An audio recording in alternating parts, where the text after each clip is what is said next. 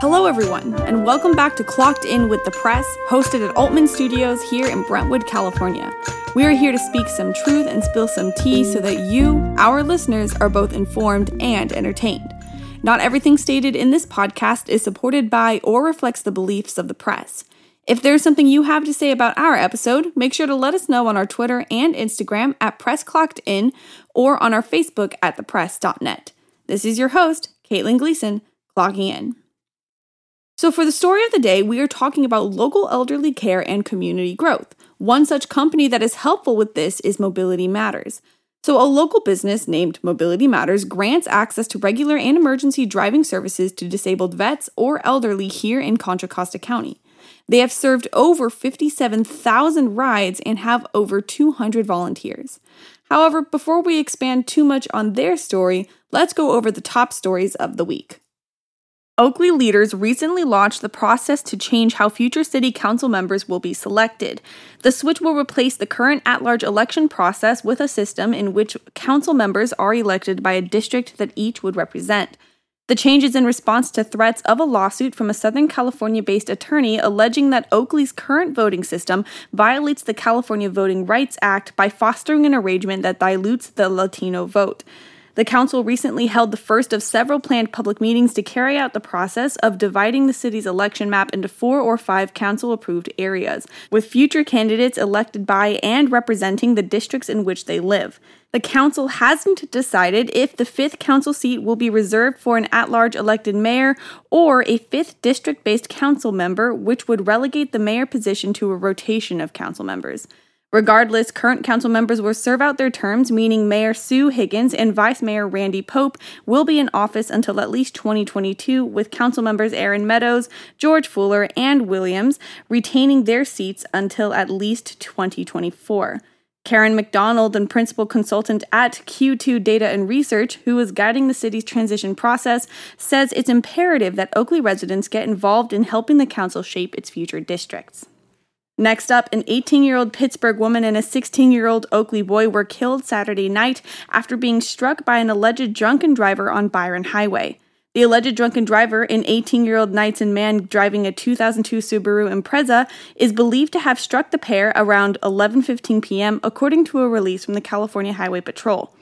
Both were pronounced dead on the scene, and their identities were not immediately released. According to the ECC FPD, they were attending a nearby party prior to the incident. The unidentified 18 year old Subaru driver was booked into Martinez Detention Facility on suspicion of felony driving under the influence and gross vehicular manslaughter. One East Contra Costa Fire Protection District firefighter was hospitalized with minor injuries after the water tender he was driving en route to a vegetation fire overturned on West Cypress Road in Oakley around 1:30 p.m. on Tuesday, September 7th. Steve Aubert, the fire marshal with East Contra Costa Fire Protection District, said the solo unidentified firefighter in the rig at the time of the incident suffered minor injuries and was transported by ambulance to John Muir Medical Center in Walnut Creek for further evaluation. He is expected, however, to make a full recovery. Last up, the Contra Costa Mosquito and Vector Control District has confirmed one dead bird and additional mosquitoes have tested positive for West Nile virus in East County. The dead bird, a California scrub jay, was picked up in Brentwood, while the mosquitoes were collected from a trap in Discovery Bay. The findings mean that one dead bird and five groups of mosquitoes have now tested positive for West Nile virus so far this year in Contra Costa County. There have been 73 human West Nile virus diagnoses in Contra Costa County since 2005. Two people died from the disease in 2006. To reduce the risk of transmission of West Nile virus, the district recommends Contra Costa County residents to report dead birds, as they are often the first sign of a West Nile virus outbreak in a particular location. Those were the weekly top stories. Let's get back to the main topic of the day. Here to speak with me is the volunteer coordinator of Mobility Matters, David Benet. Hi, David. Hi, thanks for having me. Thank you so much for coming in. So, how long have you been working with Mobility Matters? Uh, since 2018, so about three years. Okay, and so what are your specific duties within the organization? Well, I am the volunteer recruiter mm-hmm. and volunteer coordinator. Uh, we wear many hats at our job. We're mm. a small nonprofit, but my main job is recruiting new volunteers, getting them trained, trained on how to uh, do escorted one to one door through door rides. Uh, it also means being active on social media, like Right. like me. like you know, we're not all into Twitter, but we have our Facebook and and our uh, LinkedIn account. Uh, but it also means going to meetings. Uh, so I'm in several chambers, Kiwanis, Rotary, uh, anything that I can speak at and get the word speak at and get the word out. That's where I am. Uh, so I'll go to festivals. Uh, there's not really any festivals going on right now. you would go to festivals. Yeah. I would go to festivals, senior fairs, any city like event uh, that allow me to have a booth. I would be at that, and it also means being very active on Zoom. So okay, so it's a lot of outreach that you do. yes, a lot of outreach and a lot of training. Okay, so how long how long does it really take for volunteers to get trained? Well, once they get all the paperwork, which honestly you can get the paperwork to me in you know a day. It's- the paperwork's not that hard, uh, filling out the application. But the training class, we've now uh, decided to turn it over to Zoom training, and the Zoom training takes three hours. It's a three-hour class, and we go over every single safety procedure you could possibly think of, and our procedures, and just uh, the main concern is safety. Safety for the volunteers safety for the seniors, safety for our veterans. That's the, our main concern. Okay. And so how long has Mobility Matters been in operation?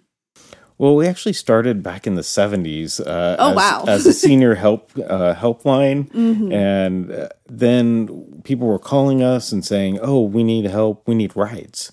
So in 2005, we gave over our senior helpline. Uh, we told people to call 211 instead of calling us. And we started our rides program. So in 2005 is when we started our uh, Mobility Matters, became actual Mobility Matters as it is today. And that's when we started doing our rides program. Okay. And so, you know, you since you guys have been in operation for a really long time, um how many people has your organization helped either this year um and or in total?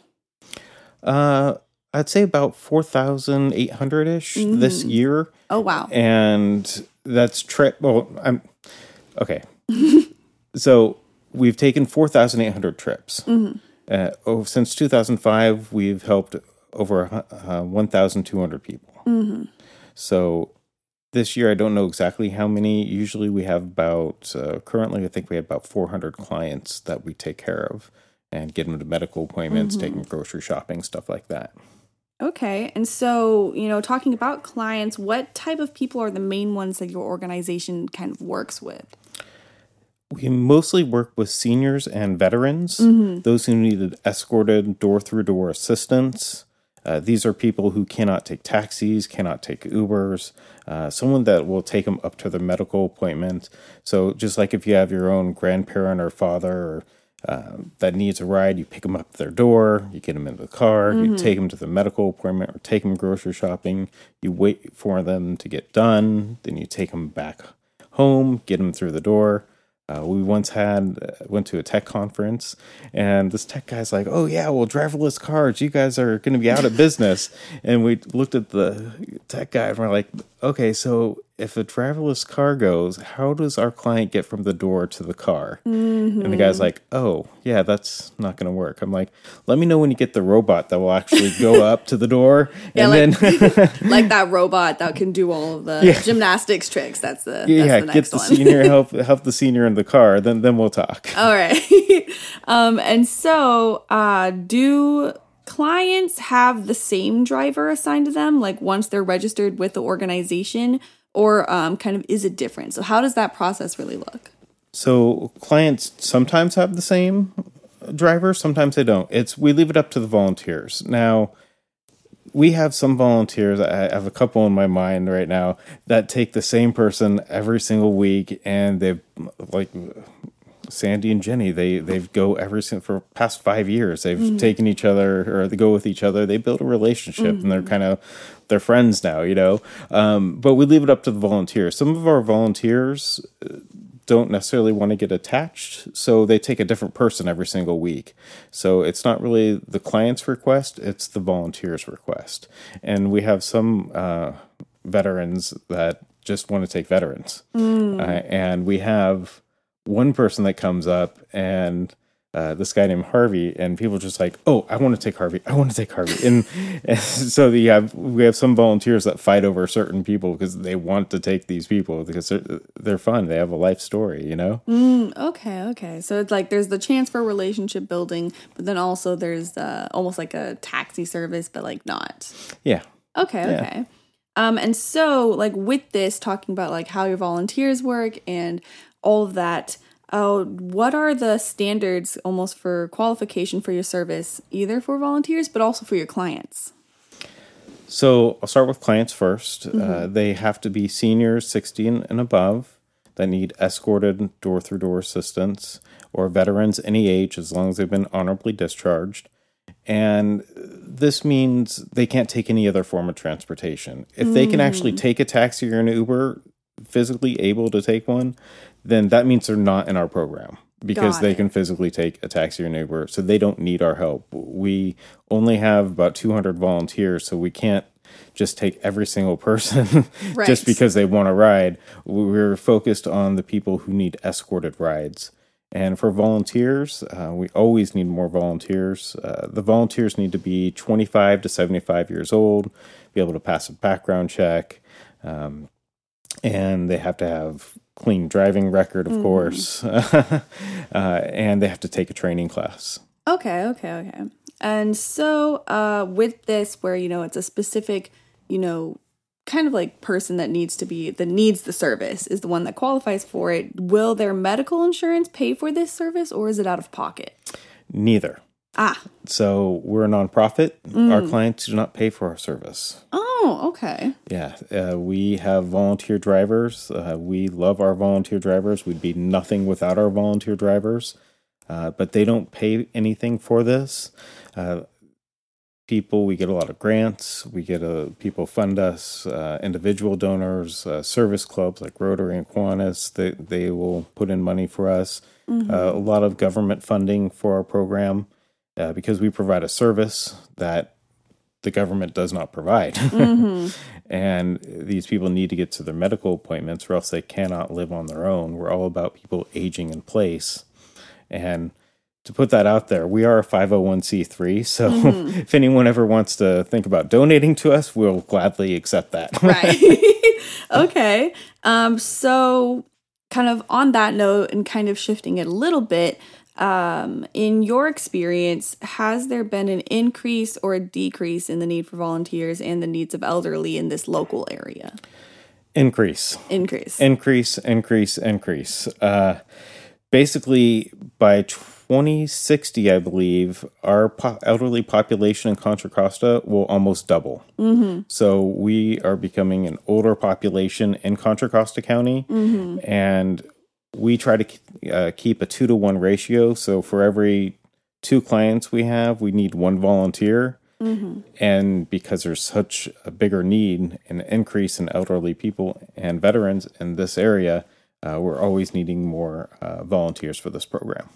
Okay, okay. And so with that two to two to one ratio, are you saying that one volunteer can take two clients at the same time, or is that just the general ratio that you like? No, this is all one to one. So it's one person giving one other person a ride, but not every out of our 400 clients that we have right now, and we have about 200 volunteers. Uh, not everyone takes a ride every single week. Right. So we have a list that we put out, and every week there's probably about 100 rides. So with 200 volunteers, usually we can maintain that because we have 400 clients. And we send out a list every week to our volunteers and we say, here's the rides for next week. And then our volunteers respond back and say, yes, I can take this or I can't. Okay, so it all kind of just like was is able to work out that way. Yeah. Okay. And so, um, on this, you know, since there is a pandemic happening right now, um, how has your organization handled the pandemic situation? Well, as every business, we are adapting.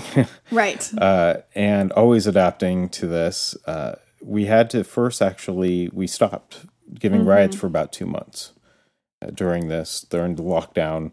Uh, we weren't sure what we were going to do, and I mean, it was heartbreaking. Uh, we started calling every single one of our clients every single week for that two months. Mm-hmm. So 400 clients got a call from us every single week just to be like, "Hey, how you doing? What are your what are your real needs? What are your concerns?" Mm-hmm. And we're trying to figure out ways to help them. And nothing was really running. Um, my heart kind of broke. There's this guy. We sometimes we do temporary clients mm-hmm. that just need a one day medical procedure where they get put under so they can't drive themselves. Mm-hmm. And one of our clients basically needed a spinal injection. And I told him, well, you can get healthcare services, but it's like $50 an hour to get someone from healthcare to go there mm-hmm. and take them for three hours for a procedure. And he's like, I can't afford that. And I'm like, and we couldn't help him uh, at that time, and he went on his own to get a spinal injection. He drove himself, and he did it without anesthesia. Oh. And I felt so bad that we couldn't take him at that time. Uh, then about two months uh, when the lockdown happened, uh, that basically the county said, "You guys need to keep going. You got we they need your help. So you guys are essential." And I called him back up and said, "If you ever need this again, we're we're back up and running and he was so thankful to us mm-hmm. even though we didn't weren't able he's like next time you're definitely giving us a call um, people still need to get their eye injections if you have like macular degeneration in your mm-hmm. eye you mm-hmm. can go blind if you don't get eye injections every month or two so yeah so like it's almost like everything stopped in the pandemic except for elderly people that really needed medical care. They, that that medical need never stopped. That never stopped. Uh, but we did lose about half of our volunteers during. Mm. Uh, not due to illness, but because a lot of them were seniors themselves and they had underlying conditions and they didn't feel safe driving. Mm-hmm. So, about half of our volunteers stopped. Uh, but I did get a lot of new volunteers come in, uh, especially when we started our grocery program. So we started uh, going out and buying groceries for our seniors instead of taking them to the grocery store. Right, because they were at risk. Yes.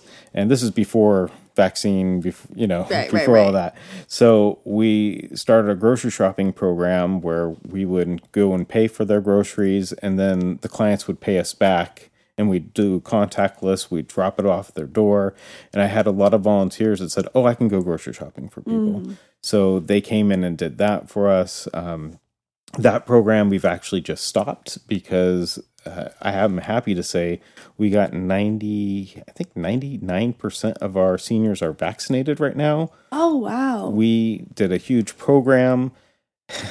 Getting vaccinated was hard for seniors, considering 85% of our seniors don't have email addresses. So yeah, that'll do it.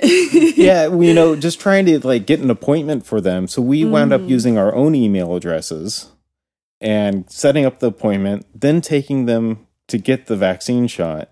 And most of our seniors was like, "Yes, I want to get it." There are a few that that just weren't physically able to get it the, mm. due to medical uh, conditions. But 99% of our seniors are now vaccinated because we went out and actually got them vaccinated, set up their appointments.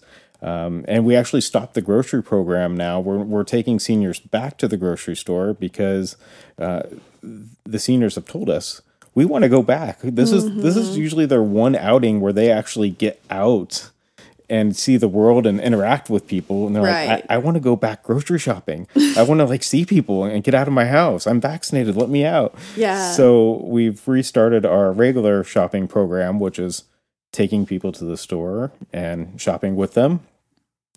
Uh, we also had to change our training. Mm. Uh, so we used to have people come to our office, and our home office is in Lafayette, and people would come for a three-hour training class and now we do it all over Zoom. So it's a Zoom training class. Mm-hmm. And in our training, we have a number of new great COVID procedures that I have to tell people about. Uh, everyone has to wear masks, even mm-hmm. in the mm. car, vaccinated or not. Uh, and we have a sanitation kits that we give all of our volunteers with N95 masks and hand sanitizer and yeah, I can go on about the COVID procedures, mm-hmm. but we changed a lot of that uh, because of the pandemic. And, you know, just like every company, we're just adapting mm-hmm. and going with the flow and trying to figure out how to make everything work. Okay, yeah. I mean, I know on like the on the the grocery thing that kind of feels relatable because during you know lockdown when the only place everybody could go was the grocery store, um, m- my grandmother and I would I would go with her and we both just dressed to the nines to go to the grocery store because that was the only place that I wasn't wearing joggers um, was the grocery store. Um, but no, and so you know aside uh, from the pandemic though, uh, what are some of the usual challenges that you think Mobility Matters deals with when it comes to your service? You know, like aside from all the things that have happened in the past year and a half. well, always the biggest issues is funding, and for me, it's volunteers. Mm-hmm. Getting new volunteers. It's really hard to do, especially when a majority of the time I'd get volunteers by going out and meeting with the public, like at events or at chambers. And now everything's kind of virtual, and you don't always get the same type of, of volunteers virtually. Mm-hmm. It's harder. To, it's harder to connect with to volunteers because right. these volunteers are being selfless and putting themselves out there, and it's hard to really make that personal connection for them to become volunteers uh, online. Now, we do get a lot of volunteers online. I'm not saying that. Mm-hmm. Um, I'm very thankful for Zoom. I'm very thankful for um, social media that did help us. And actually, in California, we had uh, Californians for All. Gavin Newsom came out with that. That was just wonderful. It helped mm-hmm. us recruit volunteers. Uh, a big push. Uh, I got a lot of volunteers from uh, Gavin Newsom's California for All mm. mandate with the volunteering. So, uh, but that's the biggest issue is not being out in front of people right. and saying, "Hey." And I will be actually this week going to my first festival again. Uh, Concord, the city of Concord, has a market in the music, music and market mm. uh, festival or little town gathering. So I'll be out there this uh, Thursday evening listening to music and hopefully getting some volunteers. Okay, that's really awesome. Like you're kind of getting that personal interaction kind of back. That is really key to getting people to participate. Yeah. Um, okay, and so on a more positive note now, um, what are some new programs or initiatives that Mobility Matters is undertaking at the moment? Well, I, one of the fun ones for me is we partnered with the boys team charity in Lafayette, and now we're sending 100 birthday cards to our clients that are turning 100 years old. Mm-hmm. And we have a little fun fact about every single year that they've been alive. So we put them in a box because you don't want out of 100 year olds opening up 100 envelopes. Mm. so we put them in a wrap box and then they get a open up a box and has a hundred cards for every single year they've been alive. So that's a fun little project that we started. Uh, we also have an emergency service program. Uh, after the Camp Fire, we mm. realized uh, our elderly population is in jeopardy. Mm-hmm. 85% uh, of the people who died in the Camp Fire were over the age 65. Mm. And we went to a few meetings about that, and there was a man talking about his neighbors, he said, My 82 year old neighbors died during this fire. And I'm just, he was heartbroken. He was crying. Mm. He's like, I had 10 minutes. I could have stopped by and picked them up. I thought they had already left. Mm.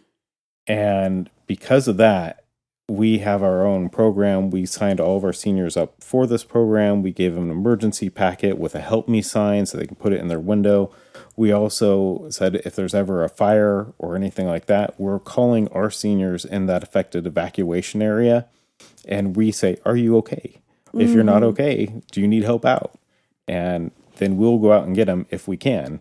Uh, there's a situation in Crockett. Uh, we started the program, I think, in 2018, and uh, there's a fire in Crockett and no one could get in. The police and basically they're saying no, you can't get in. But we have also partnered with a lot of the different uh, agencies, and every city's different. Sometimes it's chief of police, sometimes it's fire, sometimes it's the city manager who controls all this. Mm-hmm. And we called the people in Crockett and said, "Hey, we have this person in this house that has no way out, cannot drive, is disabled. You need to get her safe."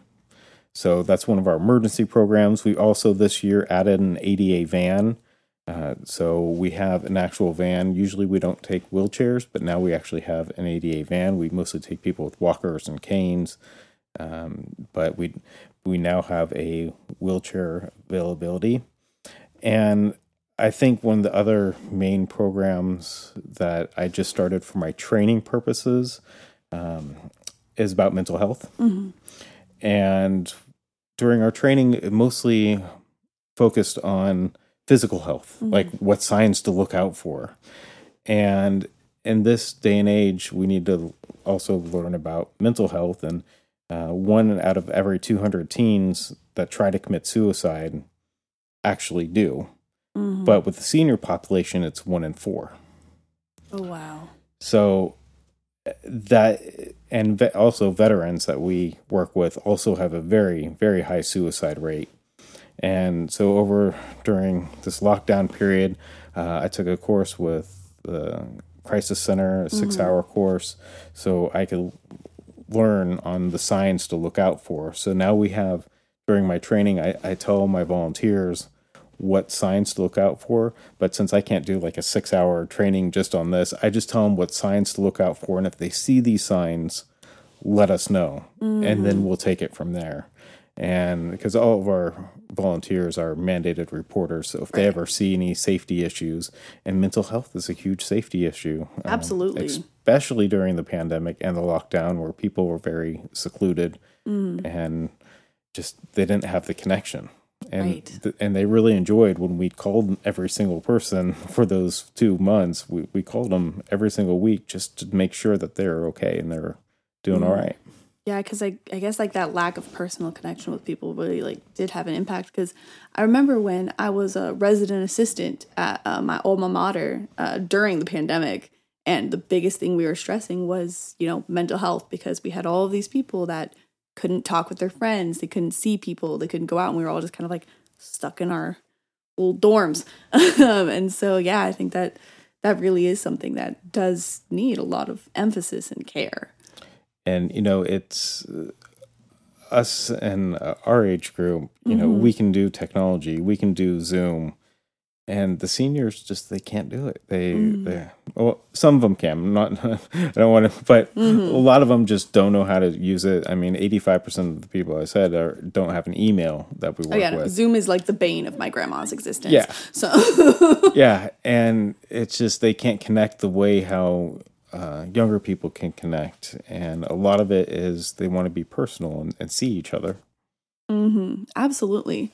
Um, and so, you know, on this, you know, subject, you know, just like the whole episode subject of, you know, disability and mental health and just like the importance of that, those types of things, this brings us to a secondary topic um, that's less about the physical impairment, but still equally important and impa- impactful, and that would be the IDEA. Um, and so a report was recently released from the U.S. Department of Education um, titled the 2021 Determination Letters of State Implementation of IDEA. So the IDEA, uh, it's called the Individuals with Disabilities Education Act, is basically meant to make sure that people with learning disabilities and mental disabilities um, have proper education within the state system. Um, and so this report found that only 22 states and one territory um, actually meet the requirements of this act to give proper education to people with specific disabilities um, and mental health struggles. And so these determinations are meant to help with these ongoing efforts because there are about 7.5 million children um, in with disabilities in the U.S. right now. So, for my personal opinion on all of this idea is that you know the importance of not just mental and physical disabilities, but more generally, you know, mental health and awareness in the public view, right, is is so important right now, especially with the past events of the Olympics, you know, with Simone Biles and Naomi Osaka, and even Michael Phelps came forward and talked about it as well about the way in which mental health um, affects people. And so I think it's important to talk about legislation and policies that are currently working to improve conditions and to kind of make those struggles more known. So, on that note, you know, David, as a person who works with many people who have disabilities and their own mental health struggles, um, you probably have a good understanding of how it can affect a single person's life. Um, you know, as we as a nation begin to focus more on being accommodating for individuals with disabilities, physical or mental, how would you say a person can either show more support or be more involved in this effort? Well, I first have to say the easiest thing to do check up your on your neighbors. Actually go out and say hi to your neighbors. A lot of people nowadays don't even know their neighbors and they might have been living next to each other. Uh, you know, check up on your neighbors. Call reach out to your family and friends. Uh, maybe someone uh, I mean, if I were to do a call to action, reach out to a friend you haven't talked to in several months. Just to check in. Uh, that would be one of the main things. Just check in with people. I guess the other main thing that I would say to do to really reach out is volunteer with Mobility Matters. so if you want to do that, then uh, if you volunteer with us, then yes, you can uh, reach out to people and connect. Right. So so what would you say is the best way for a person to kind of get in contact with Mobility Matters? Would it be online? Is there like a phone number? Well, they can give us a call. Uh, you can give me a call at 925 284 2215, or you can go to our website, mobilitymatterscc.com. So it's Mobility Matters Contra Costa. Dot com. So um, they can go online, they can call me, uh, they, or they can email me, david at mobilitymatterscc.com. Okay. Uh, well, thank you so much for coming in today. Well, thank you very much for having me. That's it for today's episode of Clocked In with the Press. What are your thoughts on the topic of the day? How have you seen mental or physical health and disability taken care of recently? And how do you think people can better support those with mental health struggles or physical and learning disabilities? Let us know on our Twitter or Instagram at Press Clocked In or on Facebook at thepress.net. You can also stay updated on the latest East Contra Costa County news at www.thepress.net. There are a million people out there with a million stories, and I hope to cover them one episode at a time. I'm your host, Caitlin Gleason, walking out.